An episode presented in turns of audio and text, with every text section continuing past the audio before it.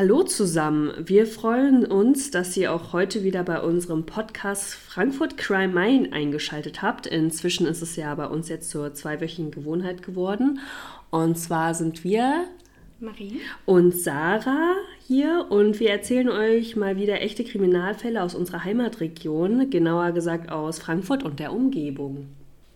Sarah, heute erzähle ich dir ja von einem Fall. Und dieses Mal gehen wir an einen Ort, den du gut kennst. Der hat sich nämlich nur zwei Straßen von dem Reihenhausgebiet, in dem wir beide groß geworden sind, abgespielt. Wir reisen also gedanklich nach Kelkheim, genauer gesagt nach Kelkheim-Fischbach. Wir haben ja in unserer ersten Podcast-Folge erzählt, dass wir überhaupt erst darauf gekommen sind, diesen Podcast zu machen, weil uns unter anderem eben aus Kelkheim ein paar Kriminalfälle eingefallen sind, von denen wir in den vergangenen Jahren etwas mitbekommen haben. Einen davon erzähle ich dir heute genauer und ich bin sehr gespannt, ob du damals was von ihm mitbekommen hast. Hm. Für alle, die sich mit den Vororten rund um Frankfurt nicht so gut auskennen, würde ich hier erstmal eine kleine Einordnung geben. Die Stadt Kelkheim liegt im Vordertaunus und gehört zum Main-Taunus-Kreis. Sie liegt unmittelbar nordwestlich von Frankfurt und auch Hessens Hauptstadt Wiesbaden ist nur ca. 25 Kilometer weit entfernt. Kelkheim hat sechs Stadtteile und knapp 30.000 Einwohner. Sarah, wie würdest du denn einen ortsfremden Kelkheim beschreiben? Also, ich würde sagen, Kelkheim ist kein Dorf, Kelkheim ist aber auch irgendwie keine Stadt. Man kennt sich halt. Irgendwie jeder kennt jeden, das muss man halt auch mögen. Es ist schön zum Wandern. Mein Chef geht auf jeden Fall immer zum Wandern dahin, erzählt er mir immer am Wochenende. Da gibt es ja auch den Rettershof und so, weil es ist halt schön im Taunus, ne? Mhm. Ähm, ja, also ich finde, da gibt es auch verschiedene Ecken, aber tendenziell würde ich schon eher sagen, dass Kelkheim irgendwie gehobener ist. Also auf die in den letzten Jahren auf jeden hm, Fall. Ich glaube auch, es hat sich ein bisschen so entwickelt. Ne? Ja, also ich muss auch sagen, ein Arzt, der jetzt letztes Jahr bei uns angefangen hat, der hat sich jetzt auch ein Haus in Kelkheim geholt. Ja. Also ja, Kelkheim ist schon beliebt geworden. Ich glaube, da gehen halt auch alle hin, die so in Königstein und äh, Bad Homburg kein Haus finden. Die ja. landen dann irgendwie in Kelkheim, ne? Aber es ist aber schon eher, dörf also schon eher dörflicher, würde ich jetzt sagen. Ja, also ich finde auch, du hast auf der einen Seite voll die schöne Natur dort. Ähm, auf der anderen Seite hast du da halt einen Ortskern, der irgendwie nicht so schön ist, meiner Meinung nach. Also es hat jetzt keine super schöne Altstadt. Und die Einwohner, finde ich, sind auch ziemlich durchwachsen. Also wie du schon sagst, in letzter Zeit finde ich auch, da sind viele Leute hingekommen, die auch ziemlich viel Geld haben. Das gab es ja auch früher schon, als wir da zur ja. Schule gegangen sind, war ja schon auch immer ein bisschen so, woher sind jetzt die Schuhe und solche Sachen. Ähm, aber ich finde, es gibt schon auch einige Leute, die so ein bisschen Assi-Potenzial haben. Also es ist irgendwie ziemlich durchwachsen. Ja, das sind dann aber auch irgendwie so die Urkelkheimer, ne? Ja, ich glaub, Also ich finde alle Leute, die so eher neu zuziehen, das ist eher nicht. Ich glaube, das sind wirklich die, die schon da auf, selber aufgewachsen sind und die Eltern aufgewachsen sind. Ja, da gibt es auf jeden Fall viele. Ja. ja. Naja, bei dem Fall, von dem ich dir jetzt erzählen werde, ähm, da war ich übrigens selber mal bei einem Prozesstag als äh, Zuhörerin im Gericht dabei. Ich habe nämlich, als der Fall verhandelt wurde, selber noch Jura studiert, ganze zwei Semester. und ich war da mit einer damaligen Freundin und Kommilitonin, die mit mir zusammen studiert hat und die nämlich auch die Nachbarin der Familie war, um die es heute geht. Wir sprechen über die Familie Mundo. Hast du da schon mal was von gehört? Klingelt da irgendwas? Also der Name sagt ja mir nichts, aber ich erinnere mich an unser Gespräch, wo du erzählt hast, dass du bei dem Prozess dabei gewesen bist. Okay. Also ich bin mal gespannt, ob du damals von dem Fall was gehört hast. Und zwar, also wie gesagt, es geht um die Familie Mundo und die besteht aus dem blinden Heiko, der zum Zeitpunkt der Geschehnisse 41 Jahre alt ist und im Frankfurter Blindenmuseum, dem Dialogmuseum, arbeitet. Das kann ich übrigens sehr empfehlen. Warst du mal da? Ja, wir waren mal mit der Schule da. Ich fand es richtig cool. Ja, ich, ich fand es richtig super. cool. Also das ist inzwischen an der Hauptwache. Das war früher auf der Hanauer und ähm, da kann man eben hingehen und es ist komplett dunkel und man wird von blinden Leuten durchgeführt. Und das ist echt eine super Erfahrung. Also wer das noch nicht gemacht hat. Ja, und am Schluss gibt es auch ein Restaurant, wo man äh, essen und trinken kann. Genau. Und wo man dann auch äh, zahlen muss. So, das fand ich schon cool. Also ich fand es richtig cool damals. Auf jeden Fall. Also zur Familie gehört noch sein wenige Jahre jüngerer Bruder Markus und der Vater der beiden, der heißt Dieter und ist Zeitpunkt der Geschehnisse damals 69 Jahre alt. Heiko, also der blinde Bruder, hatte damals eine Ex-Freundin, die heißt Sandra. Und sie hat sich damals Sorgen gemacht, wie, weil sie ihn über einen längeren Zeitraum nicht übers Handy erreichen konnte. So kam es, dass sie sich immer wieder bei der Polizei gemeldet hat und nach Heikos Verbleib gefragt hat. Markus Mundo, also Heikos Bruder, versicherte ihr und dem Polizeibeamten damals, dass sein Vater und sein Bruder mit ihrem Wohnmobil in Richtung Südeuropa gefahren seien, um den Winter dort zu verbringen. Da es sich bei den Männern eben um Erwachsene handelt und diese sich aufhalten dürfen, wo sie möchten, ohne jemandem Rechenschaft ablegen zu müssen, wurde die Abwesenheit zunächst nicht als ungewöhnlich bewertet. Als die beiden im Mai 2011 immer noch nicht von ihrer Reise zurückgekehrt sind, überzeugt die Kriminalpolizei Markus schließlich, eine Vermisstenanzeige aufzugeben, damit sie eben eine Ermittlung aufnehmen können. Das geht nur, wenn ein naher Verwandter so eine Vermisstenanzeige stellt. Im Rahmen der Ermittlungen wird die Wohnung der Mundus durchsucht, wobei die Polizeibeamten den Führerschein, die EC und die Kreditkarte sowohl von Heiko als auch vom Vater Dieter finden können. Was ja bei Personen, die angeblich freiwillig verreist sind, ein bisschen komisch ist. Es stellt sich damals außerdem heraus, dass Markus versucht hat, die Wohnung seines Vaters und des Bruders unterzuvermieten und dass er Dieters Auto nur zwei Monate vor dem Stellen der Vermisstenanzeige verkauft hat, obwohl die beiden ja angeblich nach dem Winter zurückkommen wollten. Markus selbst startete am 15. November 2010 mit seinem Auto, welches er in eine Art Wohnmobil umgebaut hat, in Richtung Gran Canaria, um dort Fahrradtouren anzubieten. Das war nämlich sein Job. Es stellte sich heraus, dass er sich dort mit dem Personalausweis seines verstorbenen Bruders in ein Hotel eingemietet hat und außerdem E-Mails im Namen seines Vaters an seinen Bruder verschickte. Außerdem hatte er Heikos Unterschrift gefälscht, um weiterhin sein Blindengeld zu kassieren. Jetzt machen wir einen kleinen Ortssprung. Und zwar werden in Südfrankreich am 25. November zwei männliche Leichen in der Nähe der Stadt Perignon gefunden. Beide Leichen sind männlich, beide weisen Einschusslöcher im Kopfbereich auf. Beide wurden in Perserteppiche eingerollt und zunächst in Mülltüten eingepackt, bevor sie abgelegt wurden. Sie wurden allerdings nicht direkt nebeneinander, sondern ein paar Kilometer entfernt voneinander hingelegt. Wahrscheinlich kannst du dir jetzt schon denken, bei wem es sich um den beiden bei den beiden Toten handelt. Ja. Um den Vater und um den blinden, wie hieß er, Heiko? Heiko, ja. genau. Ähm, das ist richtig, das war ja der Polizei aber am Anfang natürlich nicht klar. Die französische Polizei ermittelte nach dem Fund natürlich und es stellte sich dann erst nach einiger Zeit heraus, dass es sich bei den beiden Männern um Heiko und um Dieter Mundo handelt. Die Identifizierung dauerte ein Dreivierteljahr. Erst einige Zeit nach dem Stellen der Vermisstenanzeige wird über die Datenbank der Polizeibehörden dann herausgefunden, wer die beiden Toten sind. Die Fundorte ließen den Schluss zu, dass sich der Täter in der Gegend auskannte.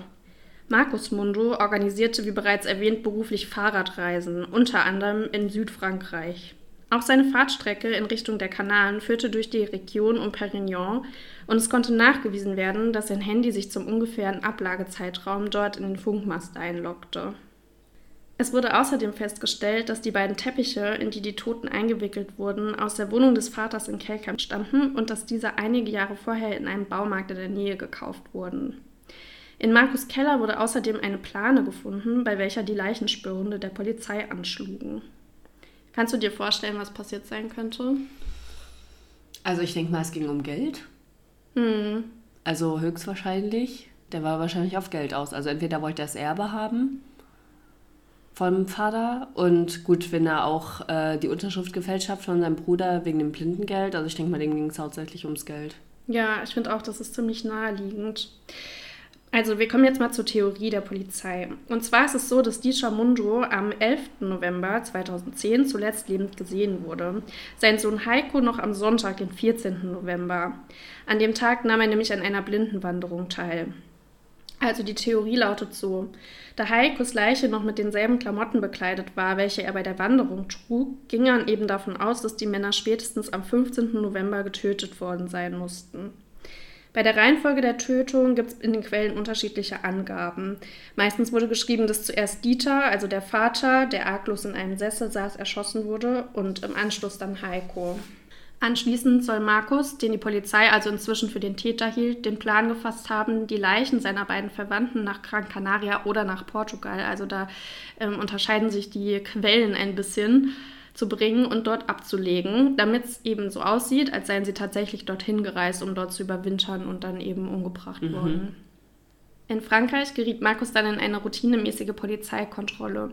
Bei dieser wurde sein Auto nicht genauer inspiziert und die beiden Toten somit nicht entdeckt. Also der ist einfach zu schnell gefahren und die haben wohl tatsächlich kurz ins Auto reingeschaut, aber nicht gründlich. Daraufhin geriet er vermutlich in Panik und wollte nach dem Vorfall die Leichen doch schon schneller loswerden. Also hat er sich als Ablagepunkt das abgelegene Acker in Südfrankreich ausgesucht. Als Mordmotiv warf die Staatsanwaltschaft ihm Heimtücke und Habgier vor, denn sein Vater hatte neben dem Mehrfamilienhaus in Kelkheim-Fischbach auch ein Vermögen von mehr als 300.000 Euro auf der Bank liegen. Und Markus hat mit seinen Mountainbike-Touren eben nicht so sonderlich viel Geld verdient. Markus Mundo beschreitet bis heute, dass er etwas mit der Tat zu tun hat. Er hält an seiner Geschichte, dass sein Bruder und sein Vater verreist seien, fest. Seine Erklärung für das Nutzen der Bankkarte seines Bruders und seines Vaters ist etwas dürftig. Er behauptet nämlich, er habe das extra getan, damit die beiden das merken und sich dann bei ihm melden. Sandra, die Ex-Freundin seines inzwischen verstorbenen Bruders, die er am Anfang oft bei der Polizei wegen des Verschwindens nachgefragt hatte, steht inzwischen übrigens auf Markus Seite und glaubt ihm seine Unschuld. Oh, nee, echt? Mhm. Die beiden sind nun sogar ein Paar und sie hat sich an den Verein Monte Cristo gewendet, das ist quasi so ein deutsches Innocent Project und die setzen sich für fälschlicherweise Inhaftierte ein. Außerdem hat Sandras Familie Markus mehrere tausend Euro gegeben, um seine Anwälte zu bezahlen. Markus Anwalt ist der Meinung, sein Mandant hätte vor dem Hintergrund des Grundsatzes in dubio pro reo, also im Zweifel für den Angeklagten, nicht verurteilt werden dürfen, als nach dem Indizienprozess im Frühling 2013 das Urteil fällt. Und zwar lebenslänglich mit besonderer Schwere der Schuld. Für das Gericht bestand am Ende des Prozesses kein Zweifel an Markus Schuld mehr.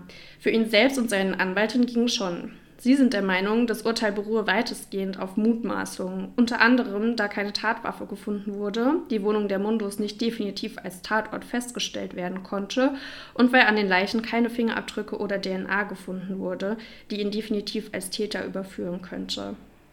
Außerdem betont er immer wieder, dass bei der Verkehrskontrolle in Frankreich, in welche er hineingeraten ist, ja keine Leichen im Auto gefunden wurden. Markus Anwalt legt Revision ein. Diese wurde jedoch vom Bundesgerichtshof zurückgewiesen und das Urteil somit rechtskräftig. Im Jahr 2016 hat das Landgericht Frankfurt ihn dann übrigens auch für erbunwürdig erklärt. Das heißt, dass er an das Geld seines Vaters auch in Zukunft nicht drankommt. Das bürgerliche Gesetzbuch legt nämlich fest, dass Wer den Erblasser vorsätzlich und widerrechtlich getötet oder zu Schulden versucht oder in einen Zustand versetzt hat, infolgedessen der Erblasser bis zu seinem Tod unfähig war, ein Testament zu errichten, kein Anrecht auf ein Erbe besteht. Von diesem Fall gibt es übrigens auch eine dreiteilige Dokumentation äh, vom NDR. Die lief unter anderem mal auf Netflix. Inzwischen gibt es sie dort nicht mehr, aber falls du oder jemand von unseren ZuhörerInnen sich die gerne mal anschauen möchte, auf YouTube kann man sie noch finden. Darin wird nochmal genauer beleuchtet, welche Beweise und Indizien es gibt und wer Markus Mundo aus welchem Grund seine Unschuld glaubt. Beispielsweise kommen eben auch Sandra und sein Anwalt zu Wort. Den Link zu, dem, zu der Dokumentation packen wir euch auch in die Show Notes. Und jetzt bin ich auf deine Meinung gespannt. Was glaubst du? Ich habe noch mal ein paar Fragen. Und zwar, wie lange war der Zeitraum zwischen dem, wo die Ex-Freundin das erste Mal bei der Polizei war und zu dem Zeitpunkt, wo er dann als vermisst gemeldet wurde? Relativ lang. Also die ist schon, als sie, also die konnte ihn ja ab November nicht mehr erreichen. Und die ist eigentlich dann auch schon relativ schnell zur Polizei gegangen. Also das war Ende des Jahres 2010. Und vermisst gemeldet ähm, hat er die beiden im Mai 2011. Also mhm. da lag ungefähr ein halbes Jahr dazwischen. Okay, und dann habe ich noch eine Frage. Und zwar, wie kamen die denn dann da drauf? Weil ich meine, die wurden ja in Frankreich gefunden. Mhm. Wie sind die denn aber dann nach Deutschland gekommen? Weil normalerweise ermitteln die Behörden ja nicht so Du meinst, wie die ähm, herausgefunden haben, dass es diese beiden ja. Deutschen sind? Ja. Ähm, doch, also die Behörden, die haben durchaus eben solche Datenbanken, die übergreifend sind, gerade im Schengen-Raum. Und wenn da Leute auftauchen, die tot sind, kommen die zum Beispiel eben in diese Datenbank. Und dann können andere Länder darauf zugreifen. Und an was hat man das erkannt? An den Zähnen auch? Oder, also weiß man das? Das kann ich dir leider nicht genau sagen, das stand nirgendwo. Okay. Weil das hätte mich jetzt mal interessiert, an was die mhm. das, äh, weil normalerweise so Gebiss ist ja immer total das in die, also daran kann man ja meistens irgendwie Ja, die haben die ja auch relativ schnell, nachdem die abgelegt wurden, gefunden. Also kann sogar sein, dass die, also die hatten ja Kopfschüsse, mhm. ähm, dass die noch relativ so aussahen, wie sie vorher aussahen und dass da halt ein Foto in der Datenbank so. war zum Beispiel. Das gibt's auch. Ähm, hat dieser, also der, der Markus, der bestreitet ja, dass das gewesen ist, weil er ja sagt, ähm, da wurden keine DNA oder sowas von ihm gefunden. Aber hat er denn was zu den Teppichen gesagt? Nö. Weil ich finde es, also jetzt mal logisch, ne? So, wie kann es denn sein, dass die in Frankreich umgebracht mhm. wurden und auf einmal in den Teppichen von der, Wo also aus der Wohnung oder aus dem Haus sind? Das ist ja. Ja, also wenn, dann hätten sie die ja mit in äh, ihren Urlaub äh, oder in ihr Winterquartier nehmen müssen. Ja. Und das finde ich auch ein bisschen unlogisch, weil ich mir nicht vorstellen kann, dass jemand seine Perserteppiche einpackt, wenn er irgendwo ja. in den Urlaub fährt. Ja. ja. Nee, da gibt es keine genauere Erklärung. Aber da wurde auch nichts nochmal aufgegriffen, ne, wegen diesen Teppichen. Naja, die waren halt quasi ein Indiz dafür, dass der Tatort in der Wohnung war, weil sie eben in diese Teppiche eingerollt waren. Ja, aber so richtig zurückzuführen auf diesen Markus konnten sie es mit den Teppichen nicht. Nee, weil auch daran war keine DNA, beziehungsweise jetzt keine verdächtige DNA. Sitzt der jetzt noch? Ja. Wie lange? Lebenslänglich. Lebenslänglich. Ich finde das, also hat diese Sandra, hast du dir diese Dokumentation mal mhm. angeguckt? Ist tatsächlich jetzt nicht genau vor dem, also bevor ich den Fall nochmal recherchiert habe, aber ich habe sie mir vor, als sie damals auf Netflix lief, vor drei Jahren oder so, habe ich sie mir angeschaut, ja. Du hast gesagt, warum sie dann auf einmal diesen Markus geglaubt hat? Nee, ich könnte mir halt vorstellen, dass es für sie vielleicht schwer war, dass sie den Heiko verloren hat und dass sie deshalb noch an Markus festhält, damit ihr noch irgendwas bleibt aber ich kann es dir nicht genau erklären. Also ihr tat es dann wohl auch später leid, dass sie, weil die Polizei hatte sie wohl damals gefragt, ob sie sich vorstellen kann, dass der was damit zu tun mhm. hat. Und sie hat dann wohl gesagt, ja, kann sie sich vorstellen, einfach damit die Ermittlungen ins Rollen kamen, mhm. hat sie mhm. später gesagt. Also, dass sie ein bisschen dazu gedrängt wurde, das zu sagen, damit dann überhaupt was mhm. passiert und ermittelt wird. Und das hat ihr wohl im Nachhinein leid getan.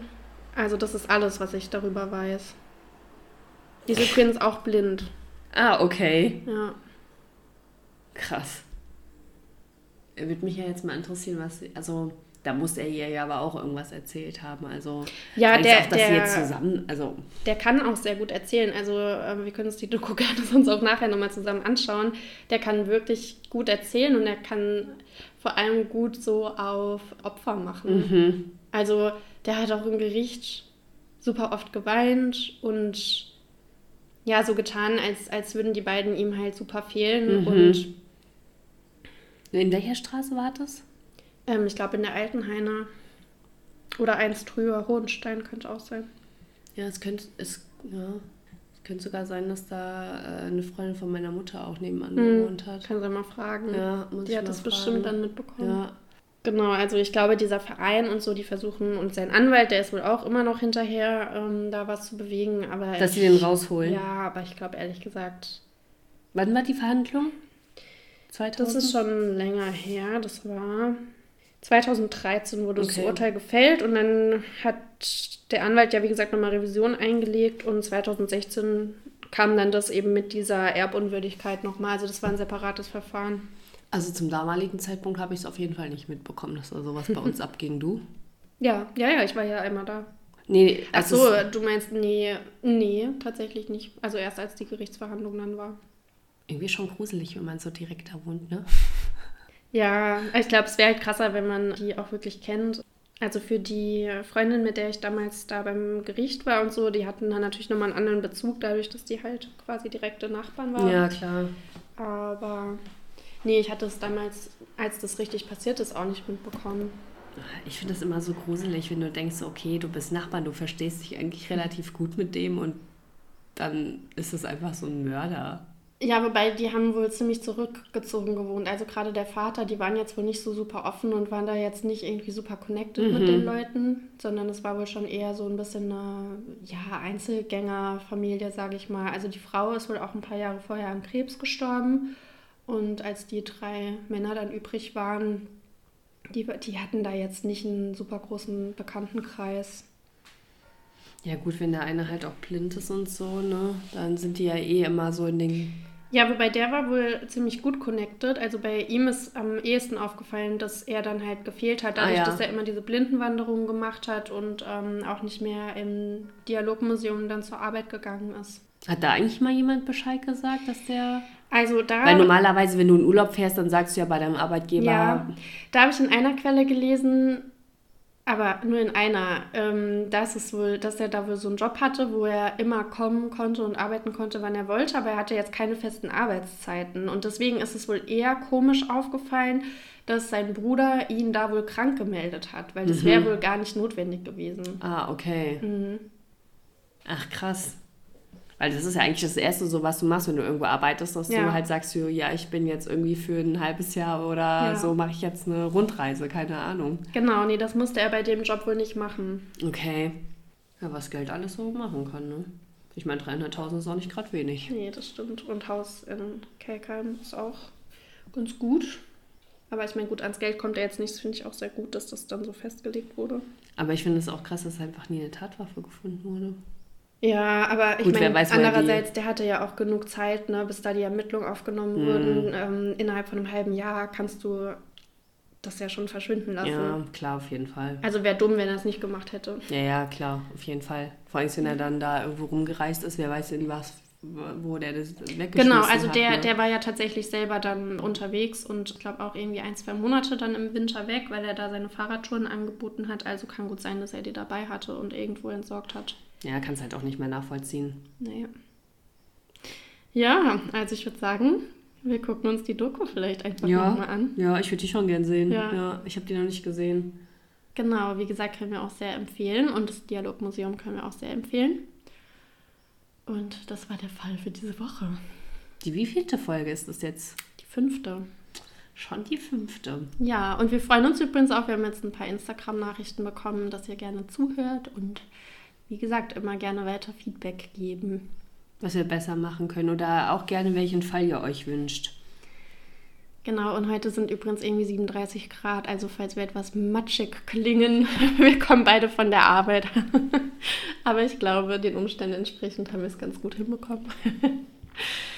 Ja, dann hören wir uns wieder in zwei Wochen, wenn Sarah uns einen Fall erzählt. Weißt du schon, was du machst? Ich habe noch nichts recherchiert. Okay, ich bin mal gespannt. Ich muss, ich muss äh, mich, ja, ich wollte mich jetzt äh, diese Woche mal ransetzen.